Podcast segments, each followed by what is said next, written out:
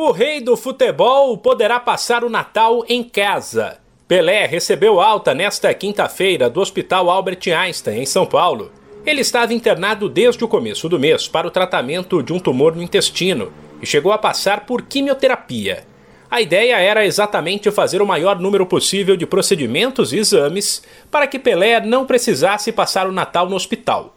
Em comunicado, os médicos que cuidam da saúde do rei disseram, aspas, o paciente encontra-se estável e seguirá o tratamento de um tumor de cólon, identificado em setembro deste ano.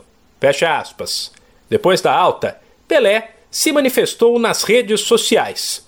Abre aspas, a foto sorrindo não é à toa. Como eu havia lhes prometido, vou passar o Natal com a minha família. Estou voltando para casa. Obrigado por todas as mensagens de carinho. Fecha aspas. Pelé descobriu que estava com tumor no começo de setembro e passou o mês todo internado.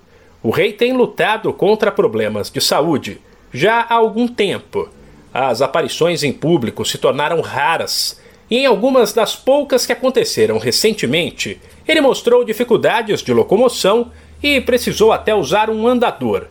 Pelé completou 81 anos em outubro. De São Paulo, Humberto Ferretti.